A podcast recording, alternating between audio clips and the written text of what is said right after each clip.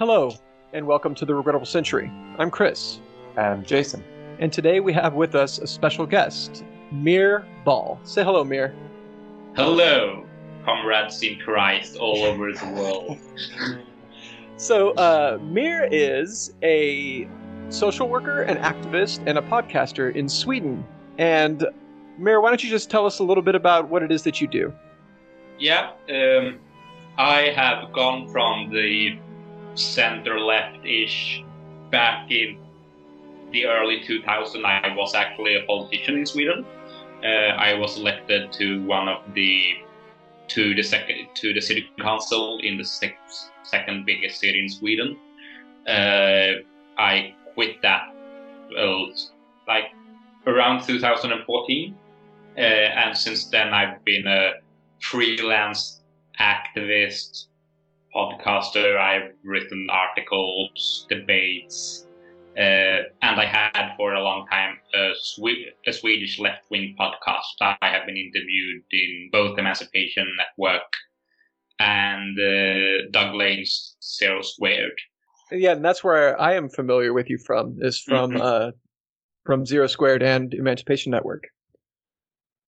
And uh, so today, what we're going to be doing is talking about Christian Marxism, liberation theology, and Catholic communism. Mhm. We have we have sort of an ongoing theme on this podcast, and that is a an attempt to reclaim the warm stream in Marxism that has been disunited from what you know the opposite, which would be the cold stream in Marxism.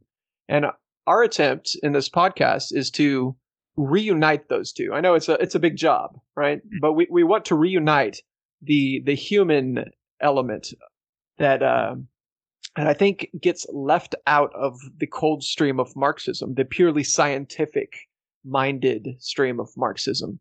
And we think that there is room in Marxism for a romantic view of the world and a focus on metaphysics and a focus on things that can't necessarily be quantified and explained easily using the scientific method, you know? Put a heart in a heartless world. Exactly. Put a heart in a heartless world. So, you know, this is uh, another episode along those lines. We've talked a lot about Marxist romanticism. We've talked about Gothic Marxism. And I think that a, a focus on Christianity and a focus on uh, Catholic communism specifically is a much needed addition to this conversation because I see a lot online specifically, a lot of Christians coming into the the radical left adopting Marxism and then not eschewing Christianity, which is a lot different than the way I was raised.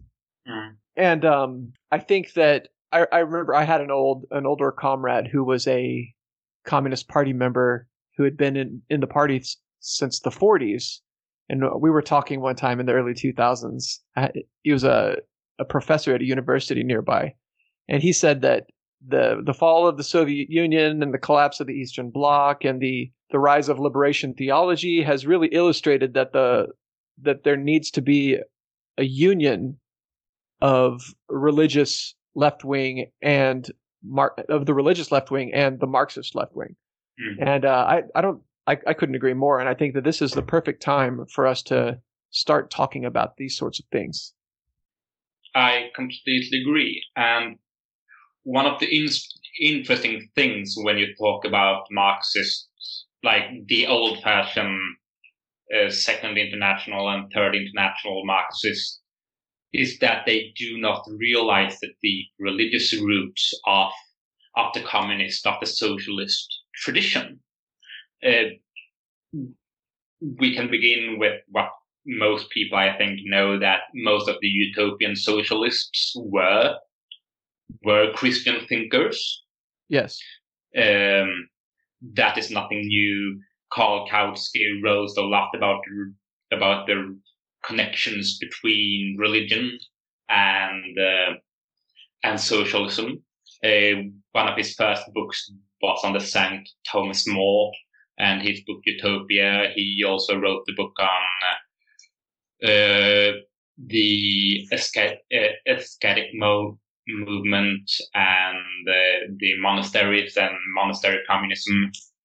Uh, but even if we're talking about the more orthodox Marx, Marxism, you cannot really entangle that from from Christianity because Marx built all his building blocks on Hegel, basically. And Right. Hegel, and this is something that few Marxists tangle with enough, is that uh, Hegel was a fundamentally Paulinian thinker, not not merely a Christian thinker, but like all his vocabularies are are taken from the Paulinian letters Right. uh, from the unhappy consciousness, from the absolute spirit. The spirit is the Holy Ghost. The Yeah. absolute is the knowing of Christ. Uh, the unhappy consciousness, like or s- even sense certainty, sense certainty is like uh, a concept that he uses that is taken from the Paulinian letters. All of his fundamental concepts are verbatim taken. Uh, and these are not just words. He treats these words as words within history, and they have clear, clear Christian uh, connotations. Right, right. Absolutely.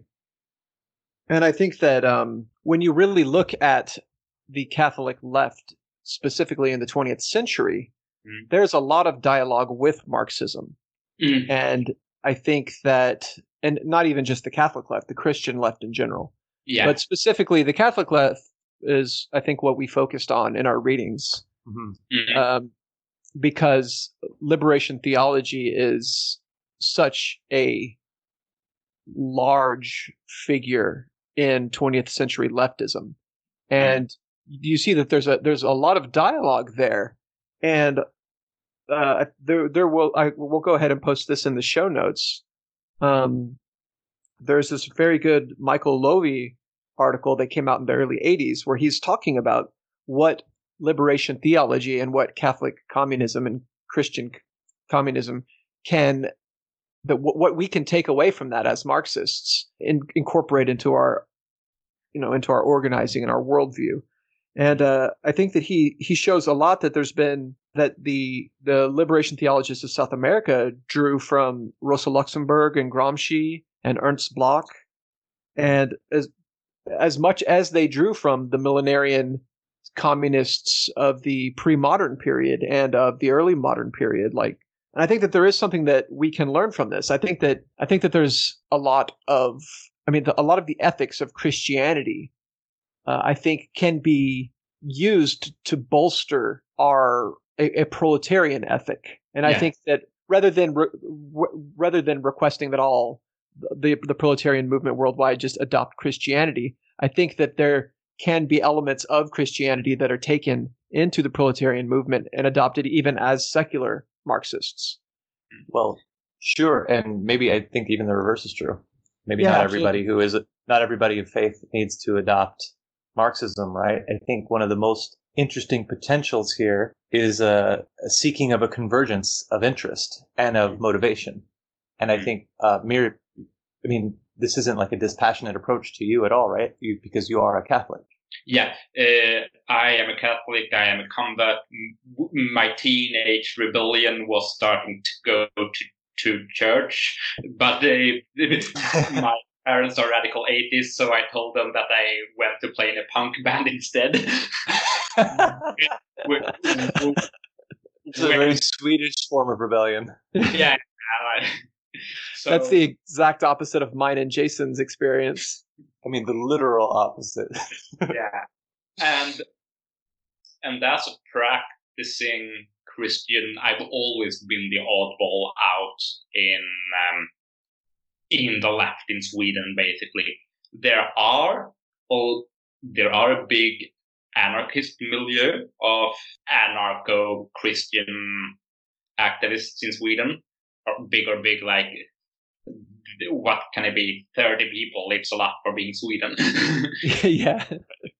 but this is not a dispassionate approach. For me, I found Christianity through my engagement with the left. Uh, uh, and then my engagement with hardcore Marxism came hand in hand with my engagement with um, with Catholicism. Uh, right. And we have Catholics and Marxists have some similar interests. I they convert at some point points. There are also differences, and those should not be put aside. I am deeply suspicious of, um, and that's one of my critique of some of the liberation theologists, not all of them, uh, that they try to make religion into a political tool. Right. Uh, but we have, if nothing else, common enemies. Uh, exactly. Uh, like all of the big the- theoreticians of the right, of the hard right, are anti-Catholic. Mm-hmm. Uh, Nietzsche was opposed to socialism because it was nothing else than a secularized form of Christianity. yeah. uh, uh, and uh, we have uh, Julius Evola, who famously claimed that Catholicism was the biggest mistake in the history of humanity. Uh, we have uh, his teacher René Girard, uh, René Guénon, who claimed similar things. Uh, most of the Nazis, uh, in high members of the Nazi parties, saw saw uh, saw the Third Reich as an ultimate goal to destroy Christianity but they realized that they had to do that in steps. They had to begin with the communists and then the Jews, and then they would cleanse uh, Germany from from Christianity, which uh, correctly is an extension of Judaism. Right, right, right.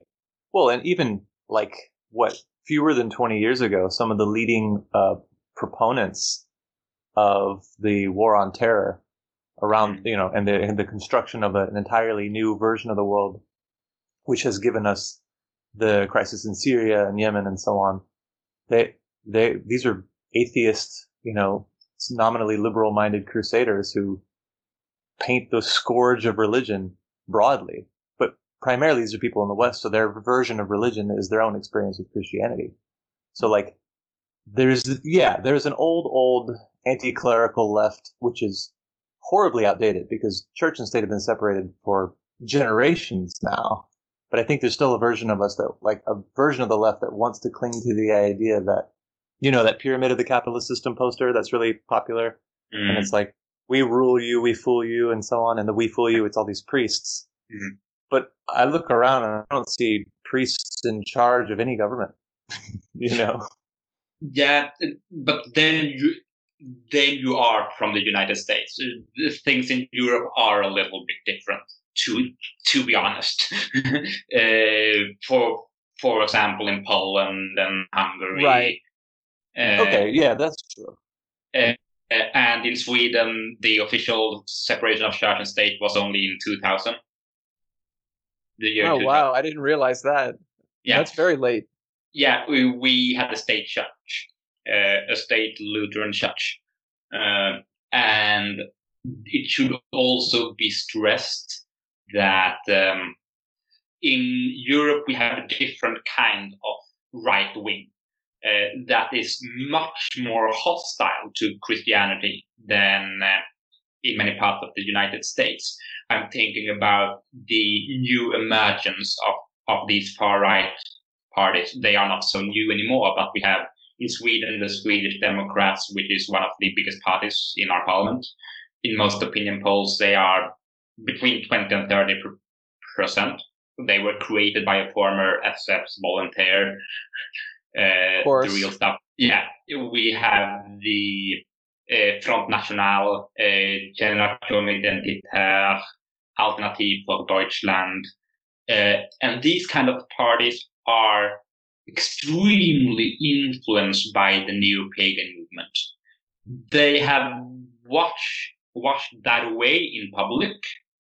Uh, they do not talk about it anymore so much externally, but internally there are these ideas of a return to the pagan past mm-hmm. uh, because Christianity is a universal religion and universalism and and the idea that each person has access to universal truth is anathema to the far right. That's why it goes so well hand in hand with the neo-pagan movement. We also see this in Mexico, actually, where we have seen a resurgence of Aztec neo-Nazism. it's a weird yeah. thing, but it exists. sure. I mean, I guess there's the in trying to construct a, a militant offensive national identity that you would have to reject. I mean, and in some ways, it even at, at a visceral level, it makes sense to be to to see the import of Christianity as a result of colonization. Mm. And there's a weird like pseudo radicalism that's bound up in this like regaining of the national consciousness, which I mean, like, you can see how it happens very easily. Like in the United States, in all of the border states, there's very much like a, a political notion of Aztlan as like a, you know, sort of the Aztec uh, former glory that is mm-hmm. primarily kind of a left wing uh, aesthetic. But you could see how, absent any broader universal categories, that mm-hmm. that could be easily adopted by the right. Yeah. Um, the same thing with you know with the neo paganism.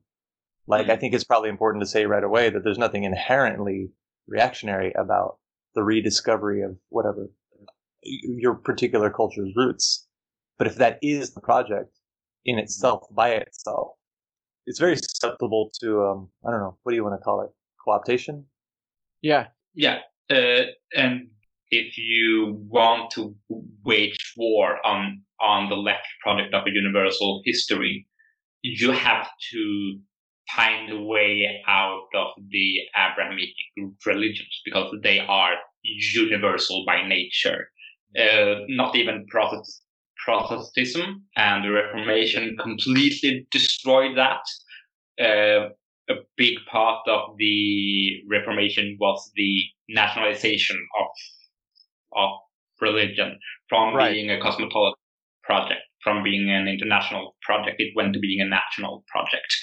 Uh, but even so, you cannot become a hardcore nationalist, racist, and take your even Protestant faith seriously. Uh, but it lends itself easier to compromises than, sure. um, uh, and and the Orthodox Church is by no way uh, blameless here. Ne- neither the Catholic Church, but the Catholicism is, if we're speaking of the three brands of Christianity, uh, the one that is hardest to disregard the internationalist and the universalist tendencies.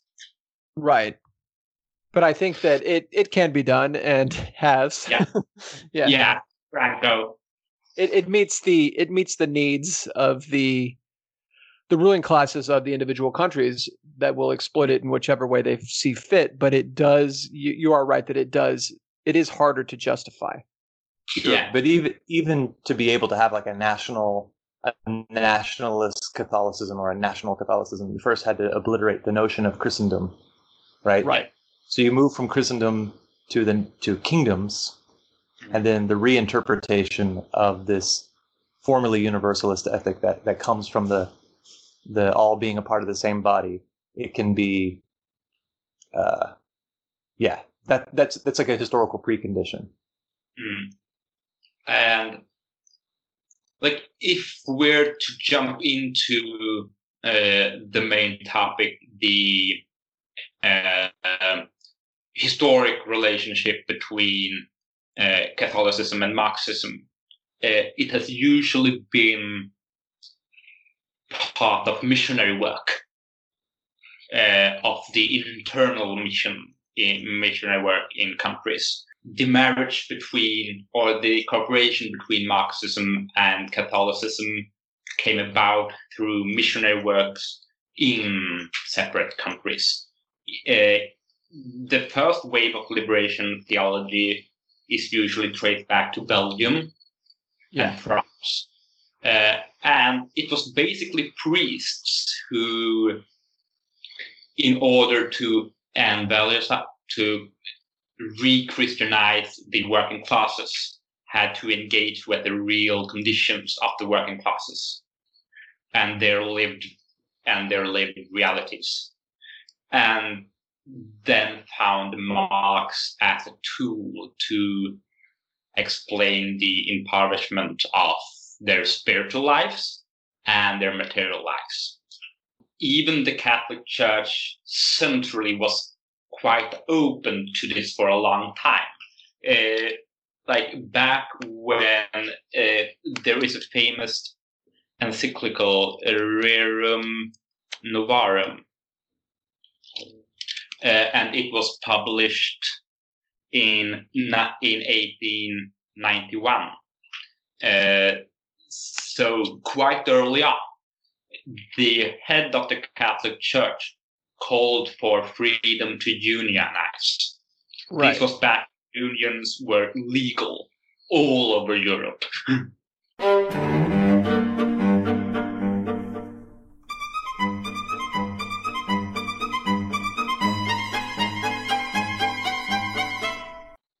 That's it's interesting that this era of liberation theology that you're talking about right now predates the Latin American liberation theology by quite some time. The when we talk about liberation theology, we often talk about uh, yeah, Lat- the Latin American variety, most prominently Peru and Nicaragua and Bolivia. Uh, and, yeah, and Brazil. And that wave of liberation theology kicked off during the six, late 60s, right. 70s. Uh, and that was basically an implementation as these priests saw it of the Second Vatican Council. Yeah.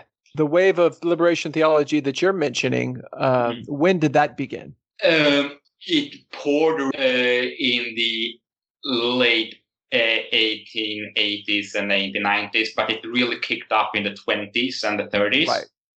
Uh, and that was basically a reaction to um, the to urbanization and and industrialization because the classic mode of the Catholic Church is parishes, right. and parishes are hard to do in urbanized milieux. We still haven't figured out how to do it in in two to three hundred years, basically. And some priests uh, basically began to, instead of preaching in churches, to take jobs in factories. Oh, so sort of uh, what do they call that, Jason? Uh, salting. Yeah, and yeah. union organizers will get a job in a factory in order to organize a union. yeah, basically, basically that, uh, and that was uh, that was a uh, substantial movement. Uh, it was called worker priests. Uh, they were later forbidden from doing that uh, in the 30s, I think that was. for it was unfortunate that it happened that way, but the critique from the Vatican was that priests have sacramental duties as well, and that those duties were neglected. Oh, yeah, I could see that. and then we have a second wave of Marxists or more leftists uh, Catholic priests and activists, mostly laymen who came during and after the Second World War. Right. I was going to say that you mentioned that a lot of the this first wave of of uh, liberation theology coming to a head happened in the 20s and 30s. So a lot of that's going to be during the Great Depression and yeah. alongside the rise of the big communist parties in yeah in Europe uh, and, and, across, and, and all over the world. Well, um, and also alongside the rise of an alternately politicized or a, a, a, the opposite conversion convergence of religion and politics in the form of like Mir, you mentioned Franco, and in yeah. this country we had a radio personality, Father Coughlin, who was a Yeah. Catholic priest who was, you know, trying trying to do something similar. Didn't get it quite off the ground though. Yeah, and like these this first wave of liberation theology in Europe resulted in some quite big parties, primarily in Belgium and France. They had uh, some, some some of them got into parliament around uh, five to seven percent, and some quite large Catholic unions, And so, unions. So did they uh, participate in the Popular Front government of Leon Blum? I think they had died by then. Okay, okay. Yeah, because the thing was that they had a really hard time maneuvering being Catholics and at the same time working militants. Like the space was very niche, so Yes. they were attacked both from the right and from the left constantly. Right, and I Uh, think that I think that the book mentions that a lot of the the um the Cath the militant like working class Catholics were siphoned off into socialist parties. Yeah, Well, sure, and it, isn't it the case that the that sort of left anti-clericalism is maybe strongest in France, like of all countries, because of the legacy of the French Revolution and the and the historic relationship of the Catholic Church to the French monarchy. Like I think, Yeah. like a- an over overly determined kind of secularism is still very much a part of the French left today, and not just secularism, but like hostility to religion. Right, that can be seen in the the burqa bans and stuff like that that have been uh, supported by the French left uh, in the 2000s. Yeah, and Spain as well, because uh, the Cosmopolitan Church in Spain was very much affiliated with, uh, with the far right. Yeah, Uh, but the rural church was much more lefty. Like we we all know that uh, in the civil war in France, in Spain, the anarchists executed a bunch of priests. right. Yeah. Uh, but Franco did as well, like probably more. Yeah, that's uh, something that that never gets mentioned. Yeah. Yeah. Uh, I think Franco like, killed m- far more Catholics than uh, the, the anarchists ever did. Yeah, and like also far more priests and far more nuns, and um, uh, and like uh, it, he was really hostile to the rural clergy and basically replaced it. Well, the the the thing about the lower clergy throughout history Mm. has been that they're, they're they themselves are a sort of neglected layer of the church that um, performs uh, in a sort of exploited capacity Yeah, uh, in administering to their flocks, which are generally exploited rural peasants and the the the odd, of course, rich peasant. You know, but one of the things that I studied as an undergrad was the uh, English Peasants' Revolt of 1381. And the thing that you find that is common in that revolt and as in the Jacquerie in France and also in the 14th century and then in other peasant revolts is that the lower clergy were the people that were leading these revolts.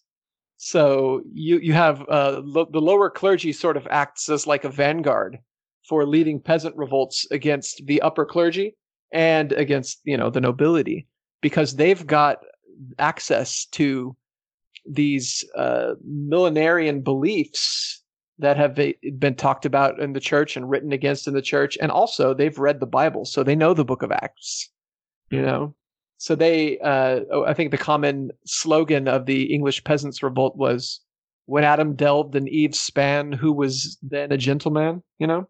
That there Yeah. should be no hierarchy there should be no nobility and that uh, there's a millenarian belief that trans translates into modern uh, liberation theology that uh, preparing the way for Christ is creating some form of loosely defined communism on earth. absolutely.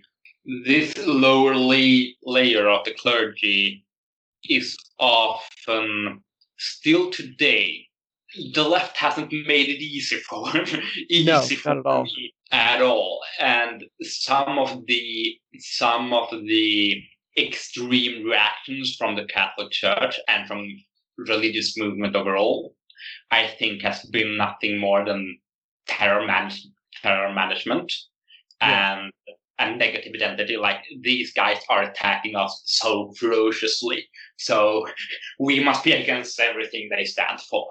Uh, that is a classical, yeah, uh, ter- uh, terror management theory is psychological theory that explains how basically negative identity reinforces itself when a group is under threat or perceived to be under threat. The threat does not have to be real. Uh, so when the left is attacking the any kind of religious movement, quite often the the religious movement are forced into the arms of the right and the far right because it's hard to be a milk toast conservative or a milk toast liberal when you are when you are a Christian because in Christianity this is this radical critique of individualism of commodification. There is this messianic moment.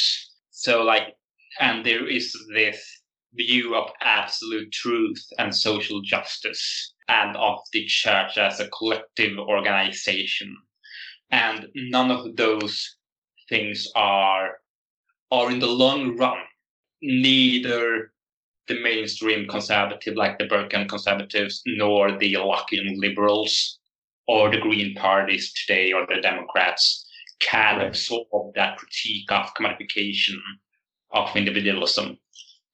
Right. So you have the body of believers moving as a unit in whatever direction they're pushed, Yeah. whether it's away or toward you. Um, Exactly. unlike the average, uh, well, anybody who's not um, fused with a, a series of others through some sort of shared, you know, like so some universalist vision. That makes plenty of sense.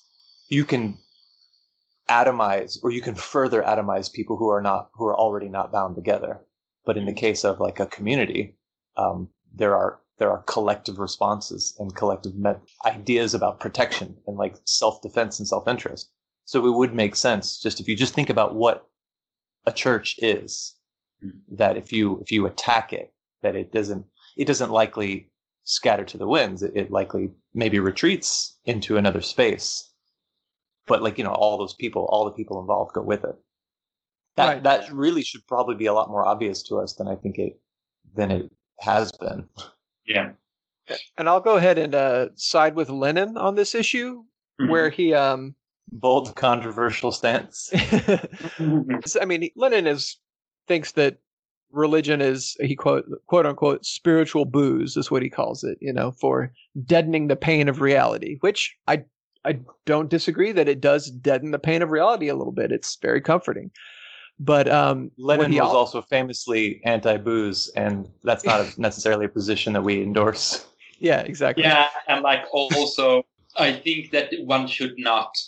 There is this atheist myth that myth that all religious people are so much happier. Like, have you ever tried going to confession? like that overwhelming Catholic guilt.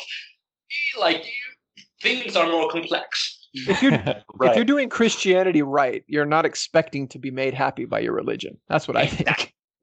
So, um, but what it, what he said is that religion should absolutely be a private affair that ha- the state has nothing to do with, and the party shouldn't have anything to say about what people's religions are, and that religion religious organizations should be uh, absolutely free associations of like-minded citizens, associations independent of the state and only the complete fulfillment of those demands can put an end to the shameful and accursed past when the church lived in feudal dependence on the state.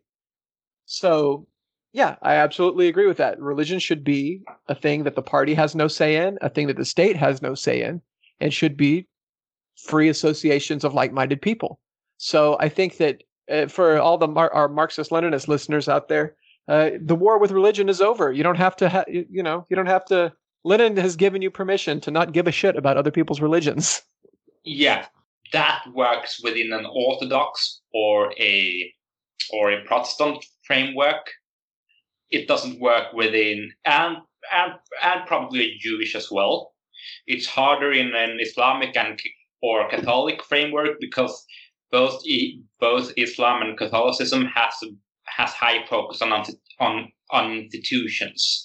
Right. The the Catholic Church and and most of Sunni and Shia, primarily Shia Islam, has always worked with building parallel parallel institutions. When Lenin talked about dual power and Trotsky talked about dual power, they were basically just copying the early churches. Yeah, that was how they worked. How Christianity won the won the Roman Empire by dual power strategies. Yeah, I mean that's I don't think that's incorrect. I think that's that's probably true. I mean and Christianity it, it, that that can that is evidenced by the fact that when the Roman Empire collapsed in the West, the only cent- centralized sources of power were around the bishops, and the bishops became essentially lords, independent lords of uh, the area that they controlled. And of course, in the late Rome, the, the Roman Church being organized into dioceses and parishes just draws that language and that method of organization from the Rome, the late Roman Empire. Yeah, yeah that's the the base building strategy really worked very well for Christianity. yeah, absolutely. Did, but, uh, but when the Roman Empire collapsed, the church was the only one who, who had institutions, and so yeah. all these administrators, these careerists. People who could read. Exactly. People who could read and do law had exactly. nowhere else to go than to the church. Yeah. And the church has always in and actually still still is today, uh, at, at least to some extent, uh, uh, meritocracy. If you are young and poor, you can work yourself way up the hierarchies by being smart and capable as hell. Yeah.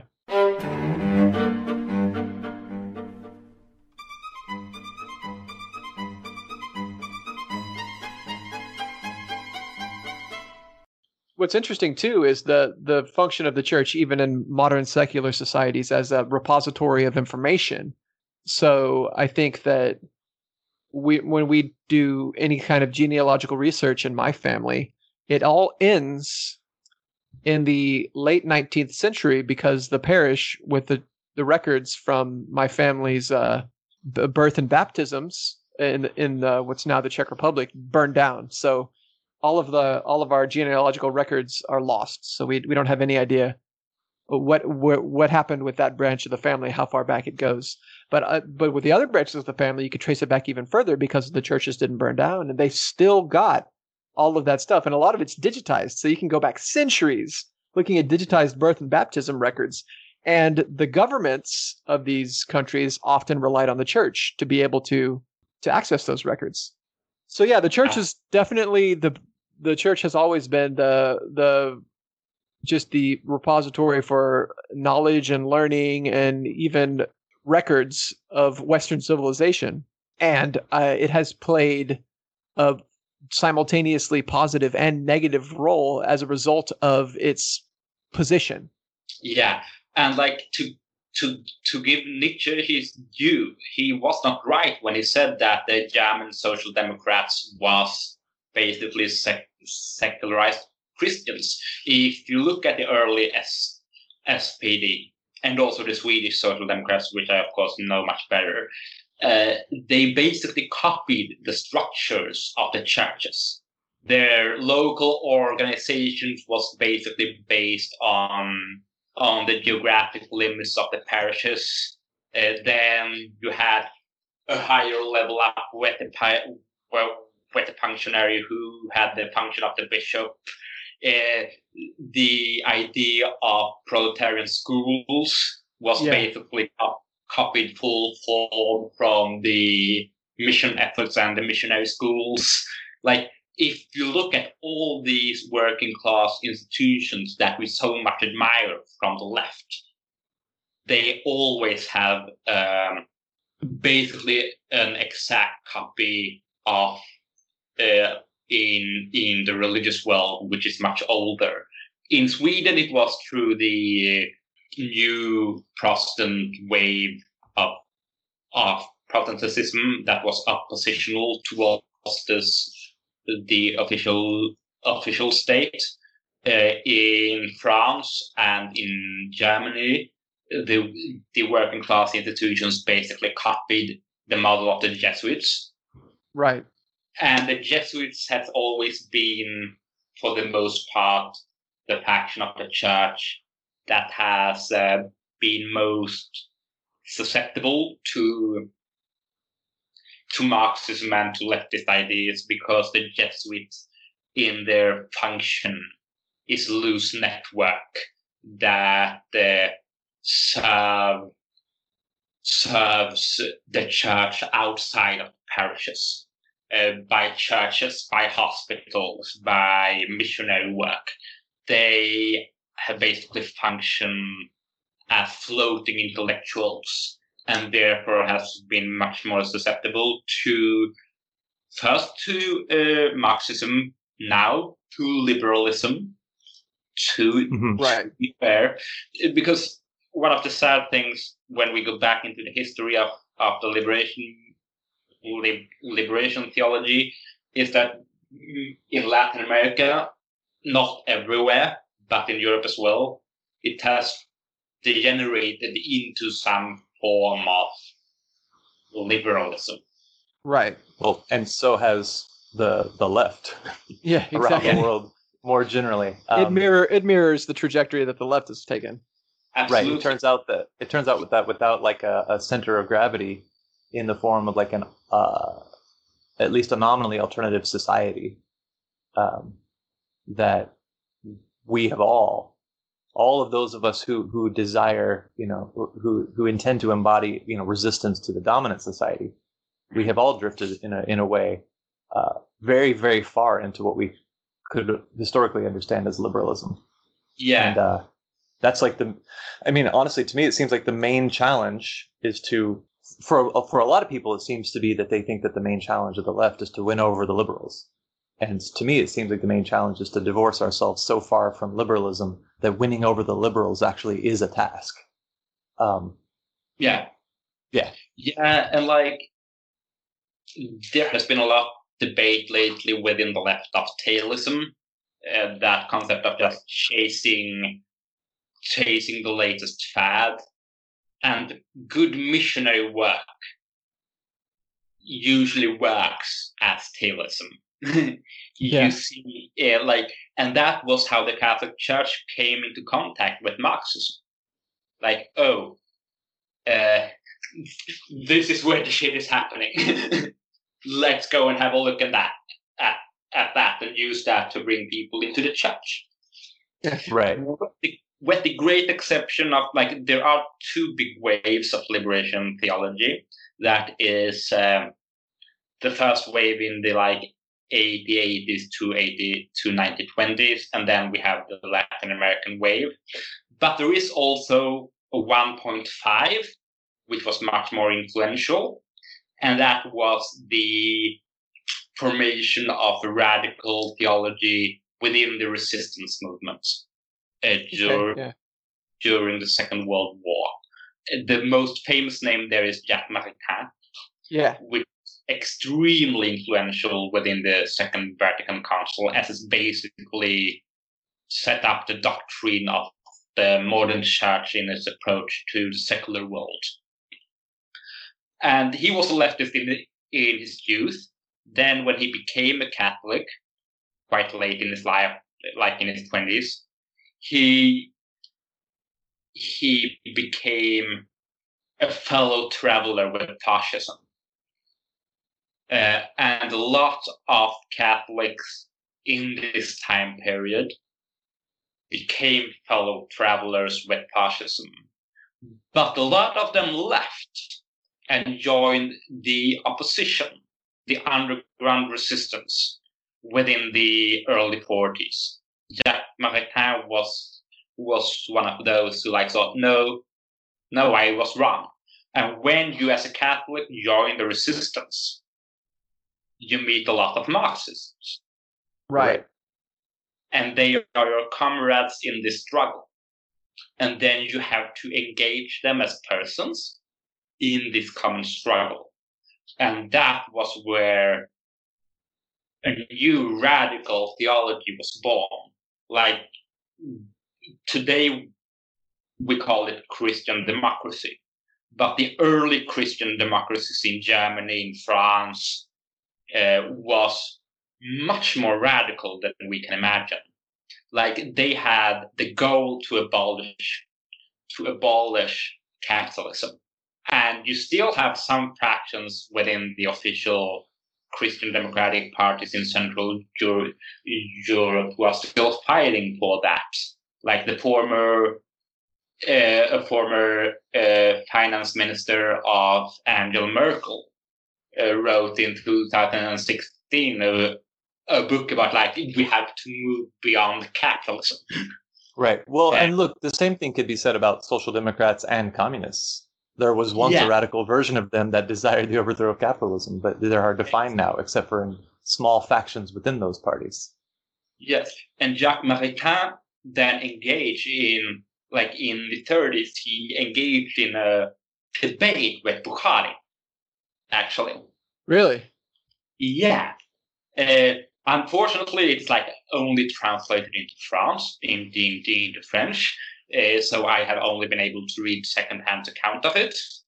Uh, but because this new Catholic movement of intellectuals started something that is known as personalism, Uh-huh. which is a way to, it is a philosophical movement which goal is to have a radical critique of modernism, but saving the dignity of the individual and the individual's connection with God. Uh, today, the most famous person on So the left. Protestantism? Uh, no, be- because all all all of these persons were Catholics, actually, Yeah, yeah. or almost yeah, all of them. Uh, Martin Buber is the most famous Jew- Jewish one. Right. Uh, uh, but the most famous Catholic, besides Jacques Maritain, who most leftists would probably know who he was, is is uh, Simone Weil. Uh-huh. Uh, was a large proponent of uh, of personalism. She she was the one who hired who hid who hid Trotsky in France from the government. Uh, She and was had- she hung out with the existentialists too, right? In France? Y- yeah, yeah, yeah. Uh, or or like more, the existentialists admired her, and she Right. thought the existentialist was full of crap. Yeah. but she was also a. Today, she is mostly known as a mystic, but she was a Uh-huh. labor organizer. She fought in the civil war in, in Spain as a pacifist on the Republican side. Those are the good kinds of pacifists, the ones that fight against the fascists. exactly. And yeah, those are my Yeah. favorite. uh, a really fascinating personality who was for who was for a long time blacklisted in France, lost lost her job because she organized Marxist unions and was very close to Marxists and, syn- and radical syndicalists. Like though that wave is is probably intellectually the most interesting wave. Uh, the 1.5 wave, who basically found Marxism through through the disillusionment of uh, of the of the fascist and Nazist projects, because as as Walter Benjamin claimed, each fascist takeover is a failed revolution, and these Catholics realized that, and Benjamin went the other way. If you read uh, Walter Benjamin's uh, doctoral thesis, uh, The Origin of the German Tragedy, in in in the first draft, he was much more inspired by um, by classical or new Kabbalah, uh, Jewish mystique. Right. And, and there's a famous passage where he claims that the only way for for the poor and degraded to reclaim dignity is through the power of prayer, is to mold their suffering into prayer. And and then when he became a Marxist, he just changed one word and changed prayer to revolution. well, that I think revolution can be a type of prayer. Engaging Yeah. in revolution.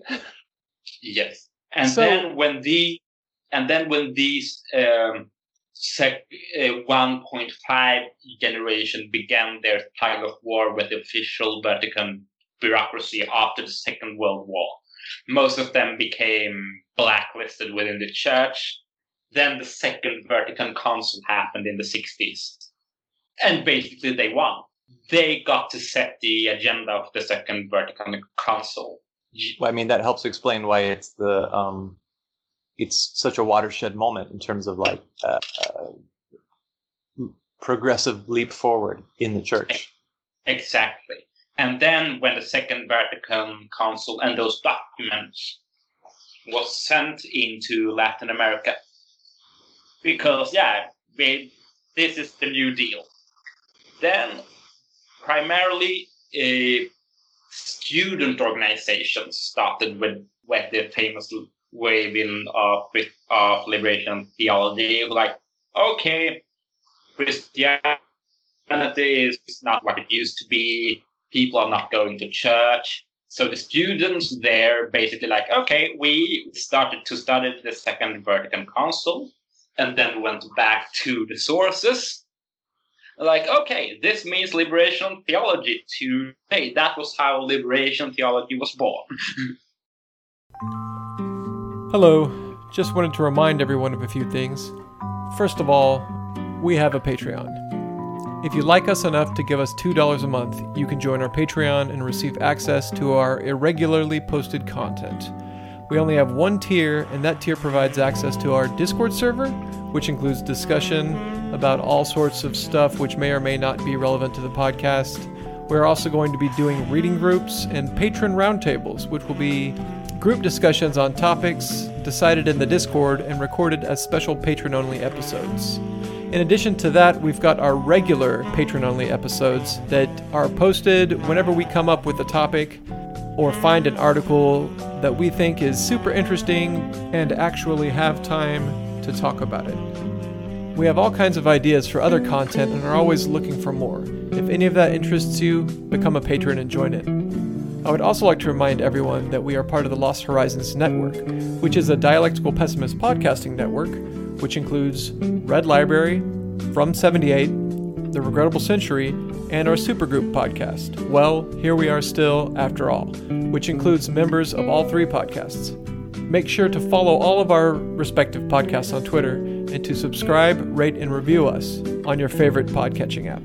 For real, go to iTunes right now, give us a five star rating, and leave us a review about how much you like us. Let's trick the algorithm into showing our content to more people. Okay, back to the show. I've got a, a list of of the um, characteristics of, of the second wave of liberation theology Mhm. as listed by Michael Lowy. I thought it'd be interesting to talk about those. Mhm. Moral and social condemnation of capital as a form of structural sin was one of the key components of liberation theology. And I actually think that that's super interesting. Um, because if you re- if you even if you listen to like the pope now the way that he talks about capitalism it's he mentions it as though engaging in what capitalism inevitably leads to is a sin. So he's he urges catholics to reject usury and reject greed and uh, reject environmental destruction and um, that there should be structural support for the poor and the marginalized. And none of that stuff is is capitalist. That's all very what ends up being anti-capital. Those are all anti-capitalist sentiments. So you, you, even the Pope now, without explicitly um, saying this, sees a structural sin existing within capitalism. Yes, and it should be noted that like the reason why our new Pope Francis became bishop was that he was the most right wing priest they could find in his whole yeah like so like he he it's it's very interesting how like the shift of the perception of Francis went from like because for for the longest time when he was bishop, the left hated him. Right. And we and then when he became pope, like oh. well, I think that there's there's a bit of uh, uh, I think softening that's happened to Francis in his old age, because from what I've read about him, he supposedly deeply regrets not sticking up for the poor and the oppressed under uh, the military dictatorship more than yeah. more than he did, and he's openly said this. And um, I don't I don't know if that's I don't really know much about his history or what his complicity in any of this stuff would have been, but according to him, he deeply regrets any role that he played in that. Yeah. So I I'm not and sure how how much to take that with a grain of salt or not. Yeah, but like that's a one one of the most famous lib, lib, liberation the, theologists was a far right winger from from the beginning, George Romero. No, no, no, no, Oscar Romero. Romero. Oscar Romero. I uh, I am a, a, devotee of the philosophy and faith, uh, do, the doctrine of George Romero. yeah. yeah. Zombies. Yeah. Uh, zombi- zombies are bad. yeah, uh, but like Oscar Romero was was was for the longest time a right winger, uh-huh. who then through, and that was why he he he was elected bishop to as a bulwark towards the Marxists. Uh-huh. But then the but then there came a time when it when like he basically couldn't see himself in the face anymore. Right. And like and like this moral conversion yeah, he he actually started living his beliefs. yeah. Yeah. And then he was killed for it and now is a saint. No, he's not. Oh, he's not? Is he just a He's been canonized though. Uh, yeah, but it's not saint. Uh, and like he will probably become a saint soon. But like basically, John Paul II hated his guts. Oh and, yeah. And actually, and actually, like silent and like went out with official statements that, that he is not the martyr, he is not the saint. yeah, well, uh, John Paul II did a whole whole lot of uh, damage to. Yeah, like if we're about to like find an ur sin of the Catholic Church in modern times, I would probably claim his pontificate. Yeah. Mm. Because he like basically and it's understandable that he had a deep hatred of uh, of communism because he grew up in Poland. Uh, but basically, to fight Marxism, he made the devil, and basically like, okay, we have had pedophiles or we have Marxists, and he knowingly shows pedophiles. We know this for a fact. Right. That that he chose to put a blind eye towards the abuse because in some cases the abusers were anti-communists and that came before yeah and um, he when you say he did a deal with the devil the the relationship between the cia and the vatican bank and the ah. and the um, operation gladio components that existed all a, a much of which was brokered through the Vatican at the time, is absolutely unforgivable. Yeah, and like he also in Malta, there was this big conflict with with the large Catholic communist movement, really large, and there was this feudal lords and bishops, and basically he sided with the feudal lords and bishops who were like basically fascists Yeah. and excommunicated everyone who was a member of the Communist Party. Yeah, I- yeah, I noticed that. So, like, uh, I don't know if it's still on the books, but being a communist and being a Catholic for the longest time was uh, uh, anathema. It was being a member of a Communist Party.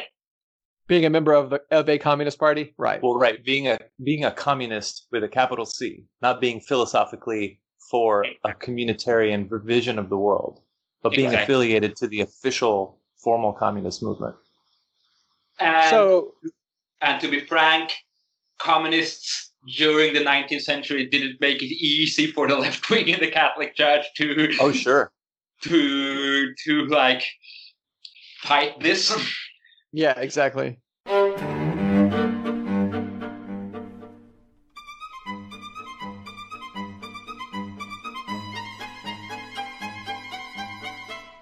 One of the second characteristics he mentions is the use of a Marxist explanation of the causes of poverty, uh, conditions of capital, and of class struggle.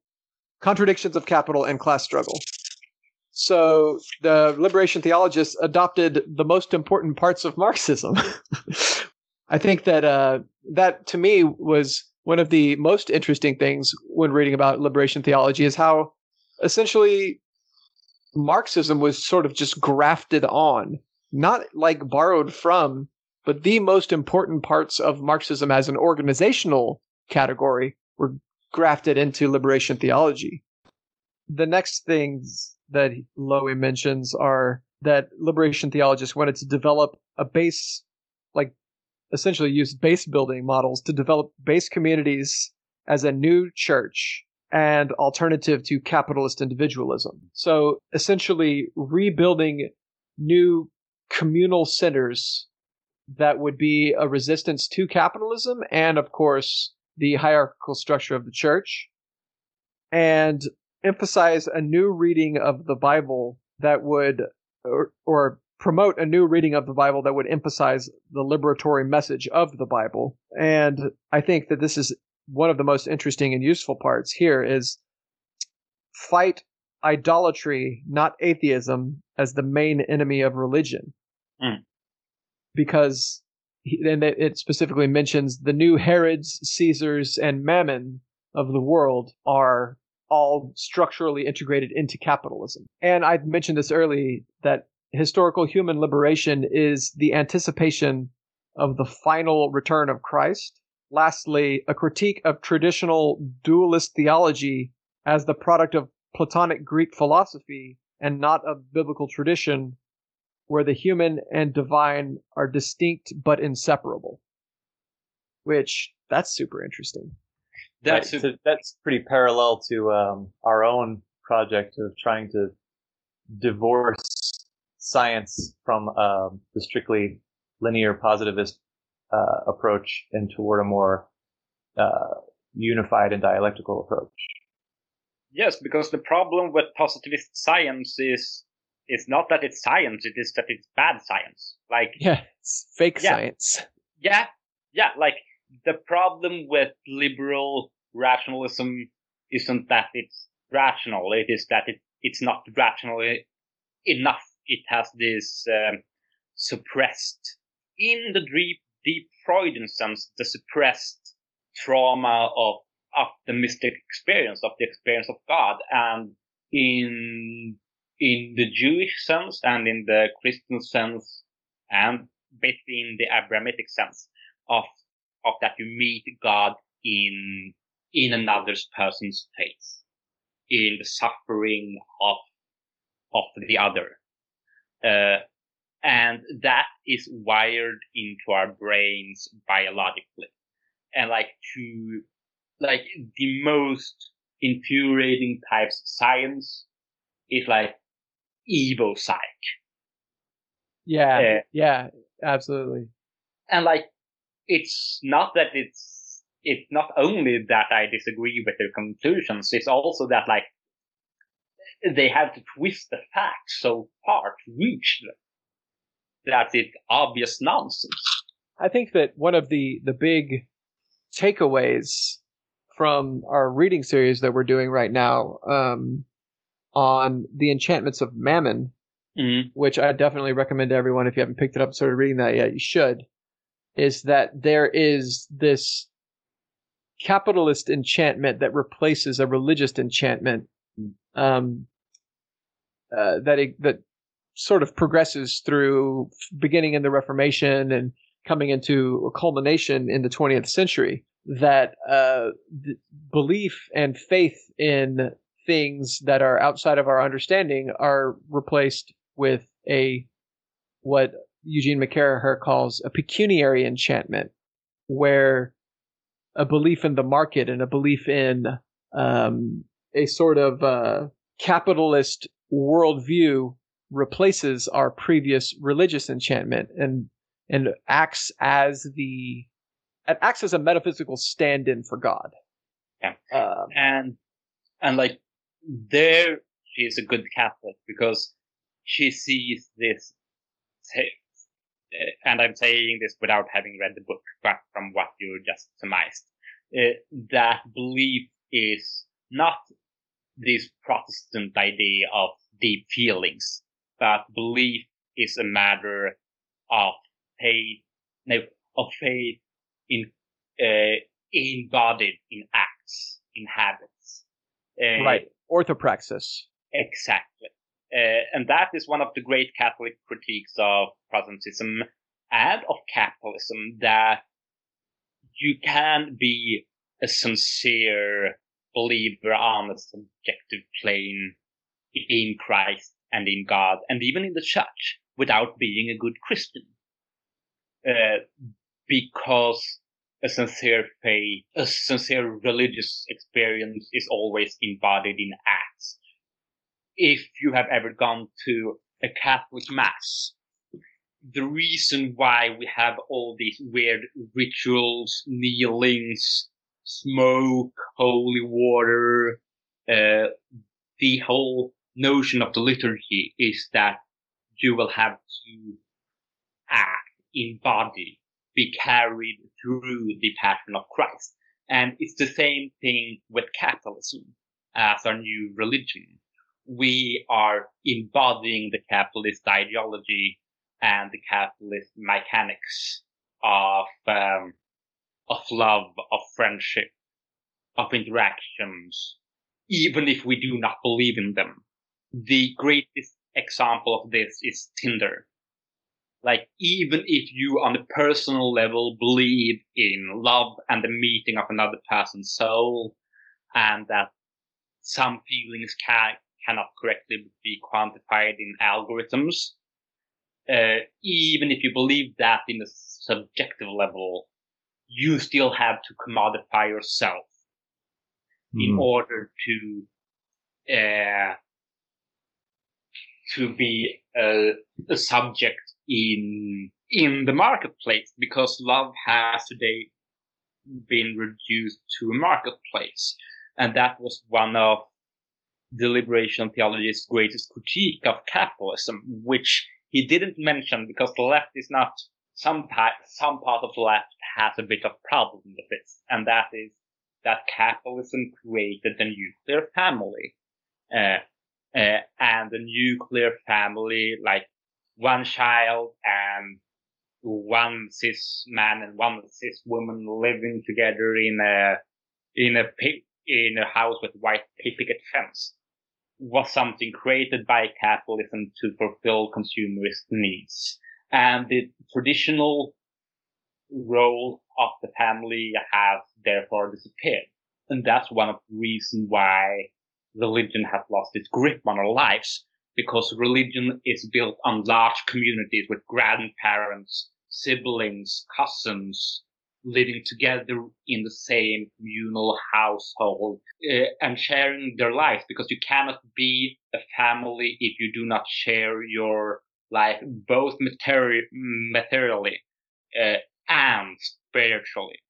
And that was one of the great critiques of Oscar Romero and also of Leonardo Boff, one of the great liberation theologists, that it was impossible to live a Christian life with care for your families in this new capitalist modernity. Right. And I think that liberation theology, like the ideas of liberation theology of uh, both the first 1.5 and second waves, Mm. Um, what, one of the things that we can learn from these movements and uh, from many other left religious movements is a dulling of the edge of the reductionist and economistic sort of linear idea of vulgar materialist Marxism.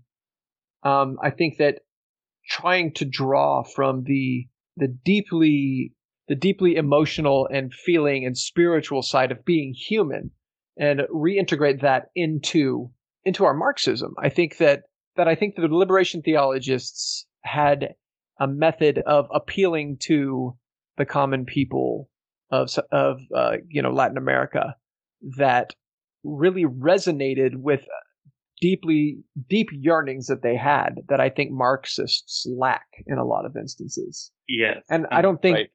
I don't think that we should, of course, all adopt some sort of that everyone needs to adopt some sort of Christianity or religious view in order to do this. But I think that it needs to be taken into consideration. Like I think that Right. as as a, as Marxists, we have to be propagandist enough to use what moves people most. And I think that it is not disingenuous to take away these lessons from the liberation theologists and incorporate them into uh, into our organizing and into our into our discourse, into our discussion. And of course, I'm deeply moved by these sorts of things. I've I'm, I'm not an atheist. I've come back around to um, uh, some sort of quasi-religious understanding of the world, and I think that this stuff resonates with me deeply because it already agrees with my Marxism, and I think that the reverse would be true for a lot of people. Yes. Right. I And- think that, that Lowy does a really good job of making the case that, you know, like liberation theology, at least at the time of that article, which is this is like the those are the eighties. Yeah, that's it's and he says, you know, like it's forcing Marxists to rethink religion and his his sort of schema that I really like is to try to move from first a recognition of mutual immediate interests, right? The tactical alliance toward a long-term vision of remaking the world, um, you know, the, the, in, in anticipation of salvation. However you conceive of it, right? So that's the, the strategic alliance. But ultimately, arriving through the process of collaboration and of cross-pollination of ideas and actual physical human beings in each other's camps of organic unity to a, a more synthesized and holistic vision of, of, well, praxis. And that's a very intriguing idea um, that I think gets lost too often when we talk about the convergence of or the, the, the semi shared interests of, you know, Christianity and, and socialism. That we, you know, the thing that I would hate to, to take away from a conversation like this is what we need is more Christian socialists. That's too wooden Yeah. of a, of a, of a, of an idea. It's, it's, that's a partial conversion of everybody over there to what I think rather than leaving open the space for some new amalgamation and, and, a, and a higher level of, well, the term he uses, organic unity, which I, which I think is a very beautiful and interesting concept. Right. And here I would like to throw in um, a quite conservative, openly conservative, anti-communist Catholic thinker. One one of the great American conservative thinkers, B something, uh, Burnham. Did that be right? James Burnham? Yeah. Is that right? Oh, the, um, that's the, yeah, that's the bureaucratization of the world guy. Yeah. Yeah, exactly.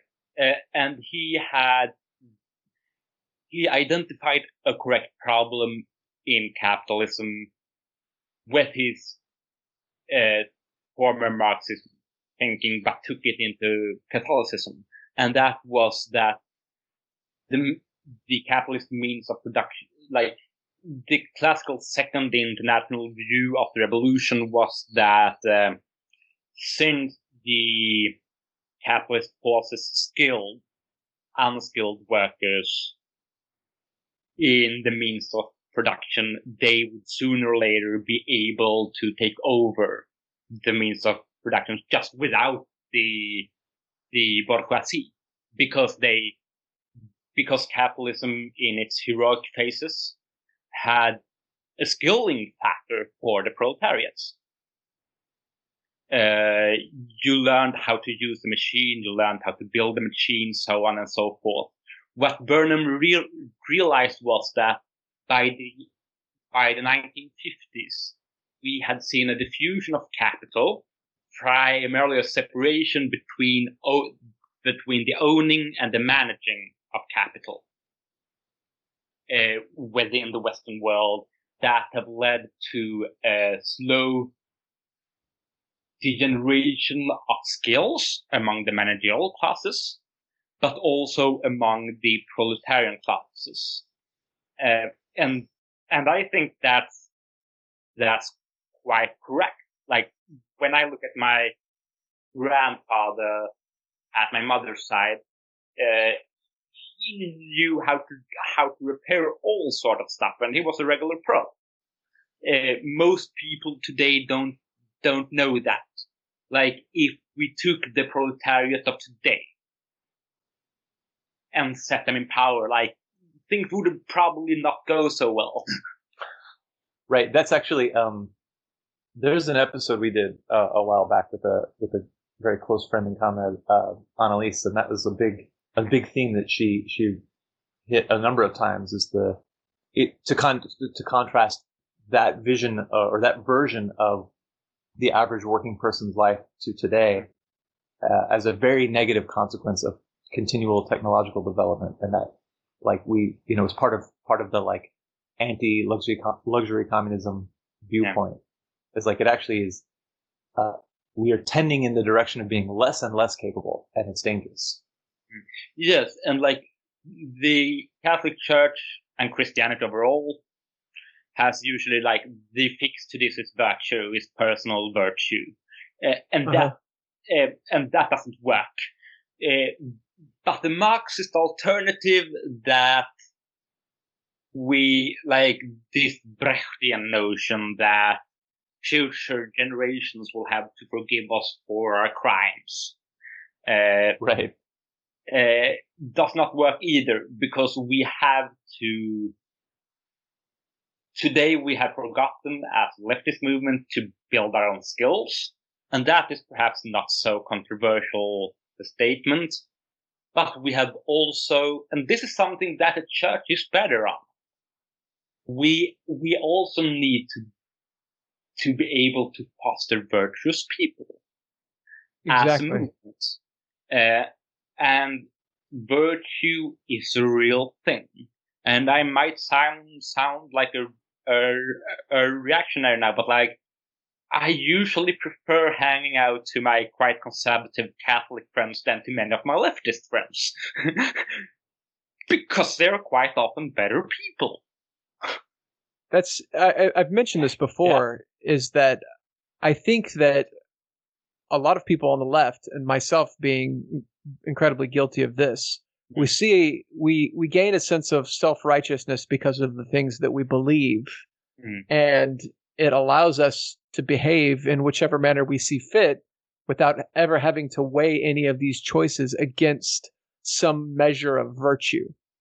And I I think back to when I was the wokest that I ever was in my life, you know, and I thought that I was a good person because I believed all these woke things and I practiced woke verbiage and stuff like that. But at the same time, I was not a good person. No. I, and and yeah, once faith, I faith without works, uh, faith without dead. works is dead, right? Yeah, I was not a good person, and I because I was able to rationalize any bad thing that I ever did uh, with I could rationalize that away by saying, well, look, I'm not a bad person. Look, I do this, believe this, I believe that. And it wasn't until I completely divested myself of any kind of idea that the things that I say and the things that I claim to believe make me a good person and that it is actually code of conduct that I live by, mm. a, a, code of ethics, uh, you know, you know, that makes me a virtuous person. And, and that I think is something that the, the Marxist left lacks is a system of virtue ethics. A system uh, of virtue, absolutely. But uh, but like that is just the first step. To come up with a system of virtue ethics is like the easy part. Like we have to build like some form of institutions to like right. foster these virtues because virtue is fucking hard. Like uh, one of my close friend uh, or a new friend who is also Marxist and Catholic, he used to say like, if you think that that I'm a terrible person now, that's correct. But you should have met me before I became a Catholic. uh, and before I was taught to work on this, because like to become virtuous, to become less unvirtuous is perhaps a better word. It's like it's like a real struggle, and it needs institutions, it needs reinforcements. That's the whole system of confessions, but the, but the confession is just a little thing of it to like yeah. reinforce a certain type of behavior. Uh, and we haven't even, we cannot even begin to talk about skilling our people. We, ha- we haven't even begun with the arduous road of creating an, a system of ethics. And like, those are the simple parts to create, to implement these virtues is the hard part. And that is a discussion that we need to have. And that is something that a lot of conservative Catholics today have begun talking about, that it's basically impossible to be virtuous in a capitalist society, but that that is not an, uh, that is not an excuse. Like it, it has always been impossible to be a virtuous person. Like it wasn't much easier during feudalism. right, right. I think that um, you know, I'm I'm not advocating that all Marxists adopt a Catholic form of virtue ethics and go to confession, but I am suggesting that the left seriously needs to take ethics into consideration and yes. it needs to be something that we talk about. Like what makes one a virtuous person or a less unvirtuous person, right? And uh, we need to behave uh, in a manner of self improvement that is that goes beyond uh, adoption of just parroting woke formulas saying oh well you know since i choose to identify someone by their correct pronouns, then I'm a good person. And anyone who doesn't is a bad person. I think that it makes you an asshole if you don't do that. That's that's correct. But I think that uh, there is much more to being a virtuous person than putting on some sort of woke facade. And I think that that's all the left ha- the left has now is woke window dressing is what passes for virtue. Yeah. No, no matter how fervently held those beliefs are, they still don't amount to um, like a material and constructive force in the world.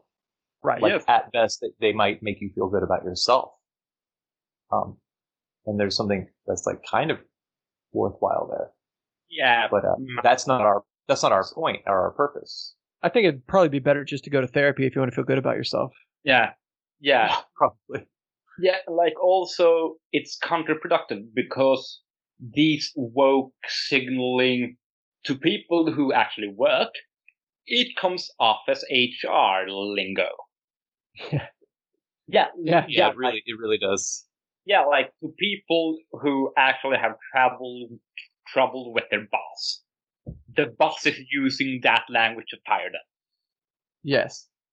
Uh, that's so, that's one of the. There's a big controversy on the American left since the George Floyd protests over whether or not these sorts of things being adopted by uh, big corporations and corporate sensitivity training around uh, books like White Fragility are are useful.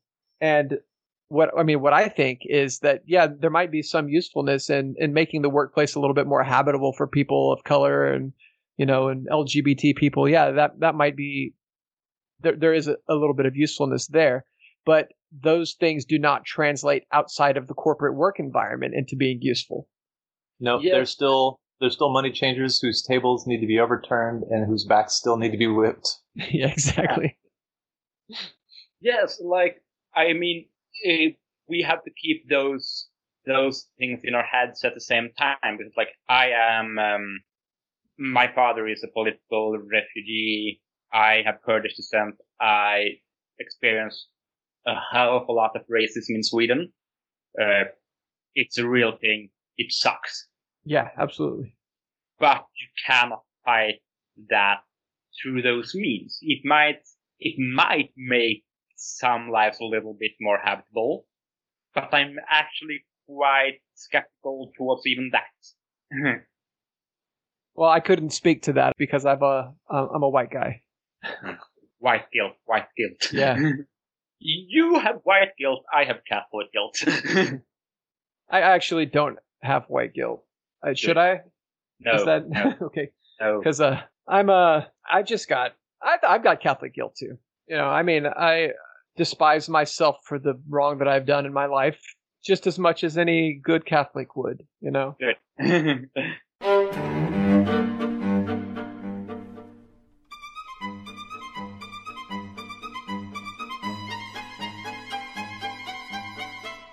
I would just like to add that the one of the biggest thing that the second wave of liberation theology took took away from Marxism and that Marxism took away from Judaism and Christianity is this messianic horizon of Yeah. the of the progress of history that there may be setbacks, but there is a telos in history, and we can we can depart from that te- uh, telos sometimes permanently, but there is a good um, uh, messianic horizon that we can strive towards.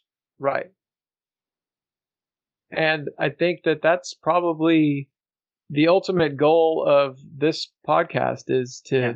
encourage people to look towards those horizons and uh, imagining a new future because I think that this reality, capitalist reality, capitalist modernity is devoid of hope. So we must lose hope in it in order to be able to hope for a better future. And that, that goes back to our whole idea of uh, dialectical pessimism. I'm deeply pessimistic about things as they exist now ever getting better. Mm. And in that pessimism, I find an optimism for a future that that could possibly exist after we destroy the present. Right, which is which is a, a future born of a radical break from this trajectory, rather than a, a future that is imagined as this trajectory um, taking us somewhere better. Right.